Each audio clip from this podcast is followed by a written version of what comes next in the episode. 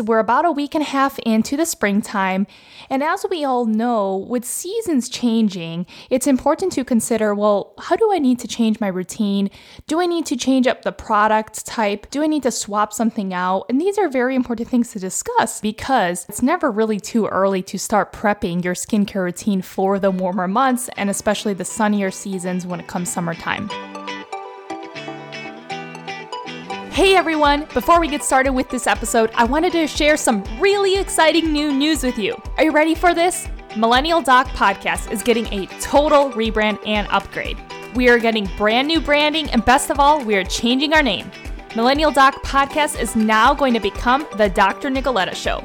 My mission has not changed. I will continue to inspire confidence and help women step into their most confident, healthy, and supported versions of themselves knowing that you will feel empowered and knowledgeable and create the mindset shift necessary to love your skin. Under this new umbrella of the Dr. Nikoleta Show, not only will I continue to bring the whole truth on skincare, skin trends, and myths from my board certified dermatologist, but it also allows us to talk about more things that are also important in your healthy skin journey to show up face first in your life and business. So I promise you, if you love this show right now, you are absolutely going to love where I'm taking it. And best of all, I'm taking you along with me on the ride. I cannot wait to get your feedback on the brand new show and the brand new upgrade that we are all getting together.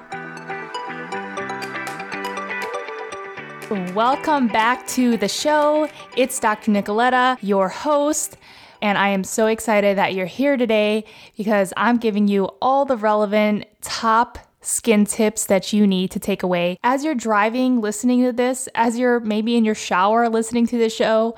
Maybe you're doing laundry, preparing your kids' breakfast, whatever you're doing. Thank you so much for tuning in. I always try to provide the best mindful skincare tips to take away in less than 20 minutes through your podcast audio. So, thankful that you're here. So, I'm going to talk all about spring skincare routines today. So it's we're about a week and a half into the springtime, and as we all know, with seasons changing, it's important to consider, well, how do I need to change my routine? Do I need to change up the product type? Do I need to swap something out? And these are very important things to discuss. In January, I spoke about the top winter dry skin tips, which it's always good to refer back to that, you know, when wintertime comes. But now that we are heading into the spring, which summer will be here sooner than we think, it's really important to really learn about the springtime skincare routine and what we can do to have that beautiful, glowing, radiant skin. So, I'm going to talk about the seven tips to consider when formulating your spring skincare routine. So, again, spring just started, you know what, March 20th, I think it was. And summer is just a couple months ahead. And just know it's never really too early to start prepping your skincare routine for the warmer months and especially the sunnier seasons when it comes summertime. Transitioning from winter to spring still requires the essentials like moisturizer and sunscreen that I talk about in the Skin Success Framework. But in general, we tend to lighten up our routine when it comes to products and our routines or habits in the spring leading to the summer. So let's dive in to the seven steps to consider for your spring skincare routine. So I named it the seven steps so you can remember spring starts with an S, so does seven. So the seven steps for spring skincare routine. Okay, so let's dive in.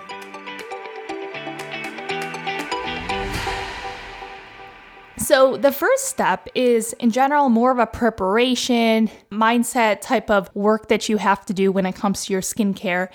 And again, it number 1 is to declutter and clean out your current cosmetics and skincare products. We always should be doing this on a, you know, seasonal basis, quarterly basis to try not to accumulate too many old products or products that you aren't using anymore. But in general, when it comes to cosmetics, when in doubt, toss it out. If you're not sure when you last purchased it, toss it out. It's very important to be vigilant about really swapping out products regularly since we all know that yes, cosmetics they do have a shelf life. So go through your cosmetics, your products, your sunscreens, and just toss things that have been around for way too long, and especially if they are expired. I have a rule of thumb for me when it comes to anything that I apply on my eyes or my lips. If it is more than a year old, I toss it. I do tend to try to stick to the three to six month rule for mascara and things around the eye. But in general, a rule of thumb is if it's older than a year, just throw it away.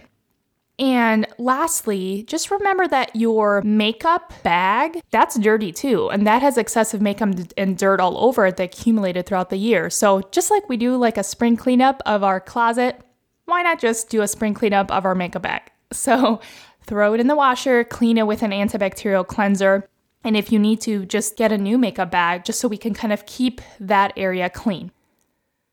So that was number one decluttering and cleaning out your current cosmetics. Number two is say goodbye to the thick and heavy foundations and makeup products. So, we all know that during the winter months, if you slather heavy foundation and concealer in the face, it can cause buildup and potentially lead to breakouts. This couldn't be even more true during the springtime because heat and humidity as we enter the spring to the summer can also lead to sweat and clogged skin. Therefore, if you combine too much heavy foundation product with sweating and humidity as well, it can cause buildup on the face and then potentially lead to breakouts. So, what do I recommend then for the spring? I recommend switching to lighter products. Like mineral powder foundations are excellent, Mineral powder foundations tend to balance out the extra oil production in warmer months and leave your skin looking healthier. So, especially with us wearing masks currently, and now that may change, mineral based powders they are more breathable versus the liquid foundation. In addition, if you are acne prone and if we are still wearing masks, and if you just want a little bit of coverage, I really love the Bare Mineral Foundation powder form. They have a lot of a great shade range, and they are light mineral based foundations, which are great for the spring.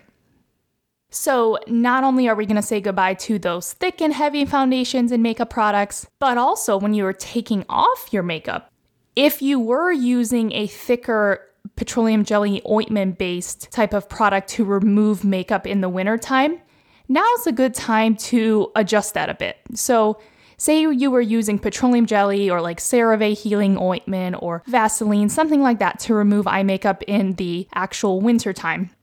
It's suggested that you could, if you would like to, choose a makeup remover that is a little bit less heavier cream based. Micellar water is an excellent option. So, micellar water does an excellent job by actually removing the springtime sweat that's also mixed with your makeup.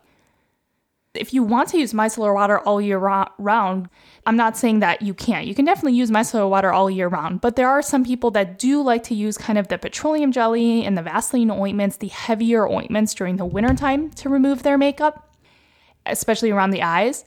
And, you know, if that thickness doesn't bother you, you by all means can continue to do that. But in general, if you are looking for a lighter version to remove your makeup in the spring and summer, micellar water is excellent for that. The third one is to swap the heavy cream moisturizers used in the winter for a lightweight one. So, in the winter, our skin needs those heavier creams to combat the cold and dry air we face when we step outside, which I talked all about in the top tips for dry winter skin. But in the spring, with the humidity and temperatures increasing, our skin may adjust. And then during these warmer seasons, lighter moisturizing lotions can actually provide enough moisture usually for the skin and lead to less clogged pores and breakouts. So, in general, as we go into the springtime and leave winter, you could try to swap for a lighter, lightweight lotion instead of heavy cream moisturizers. In addition, it's also great to look for moisturizers that contain hydrating ingredients, a good one being a hyaluronic acid. Again, that's a humectant. So, just to review, number three is just swap out a heavy cream moisturizer used in winter for a lightweight one. Number four is really fun rejuvenate with facial mists. I absolutely love facial mists and I love using them in the spring and the summertime. So, in general, as the day goes on, our face collects and spreads bacteria. However, in the warmer months, since it's more humid and we sweat more, sweat traps bacteria and we're more prone to maybe wiping it off. You know, when it's sweaty, we might be outside. We might wipe it off with our hands that aren't necessarily clean because we were out playing or we were out working or whatever we were doing. So, not only do are we sweating more, we have bacteria more, but then we're also using our unwashed hands to kind of wipe our face and therefore adding more bacteria. So, in general, it's good to rejuvenate with facial mist, and I love thermal spring water. And I'll link a product that I like in the blog. So, I love spraying the fine mist onto my skin and then pat drying it afterwards.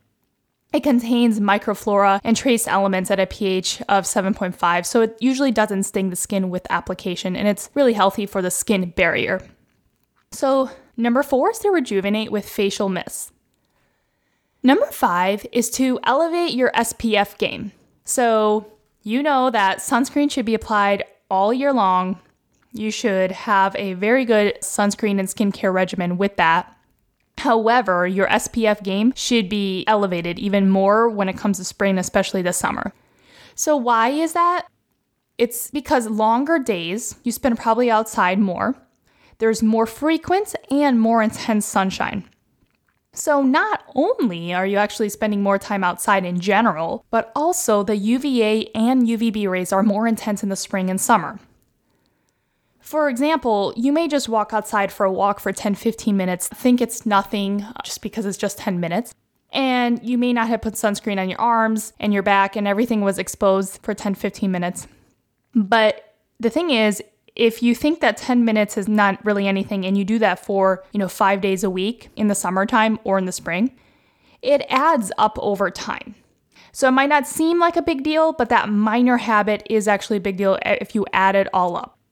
So, what that's called, it's kind of your incidental sun exposure. It adds up over time and it can lead then to significant sun damage and accelerated photoaging, hyperpigmentation, wrinkles, all the things that the sun rays do. So, how do we elevate our SPF game? Well, we use a high SPF sunscreen. So, from all my prior episodes recommendations, SPF of 30 is the minimum that is recommended now by dermatologists.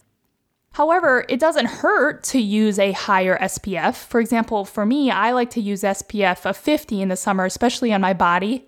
If I'm outside, whether I'm at the pool, on my face, I up my sunscreen to SPF of 50 as well.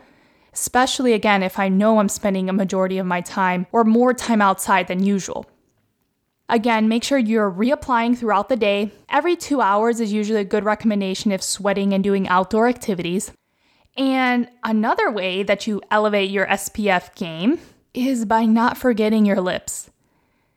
The lips and the ears could be something that a lot of us forget. So, the ears could be taken care of if you're wearing a wide brimmed hat. I know a lot of people, even me sometimes, I do sometimes forget to put sunscreen on my actual ears.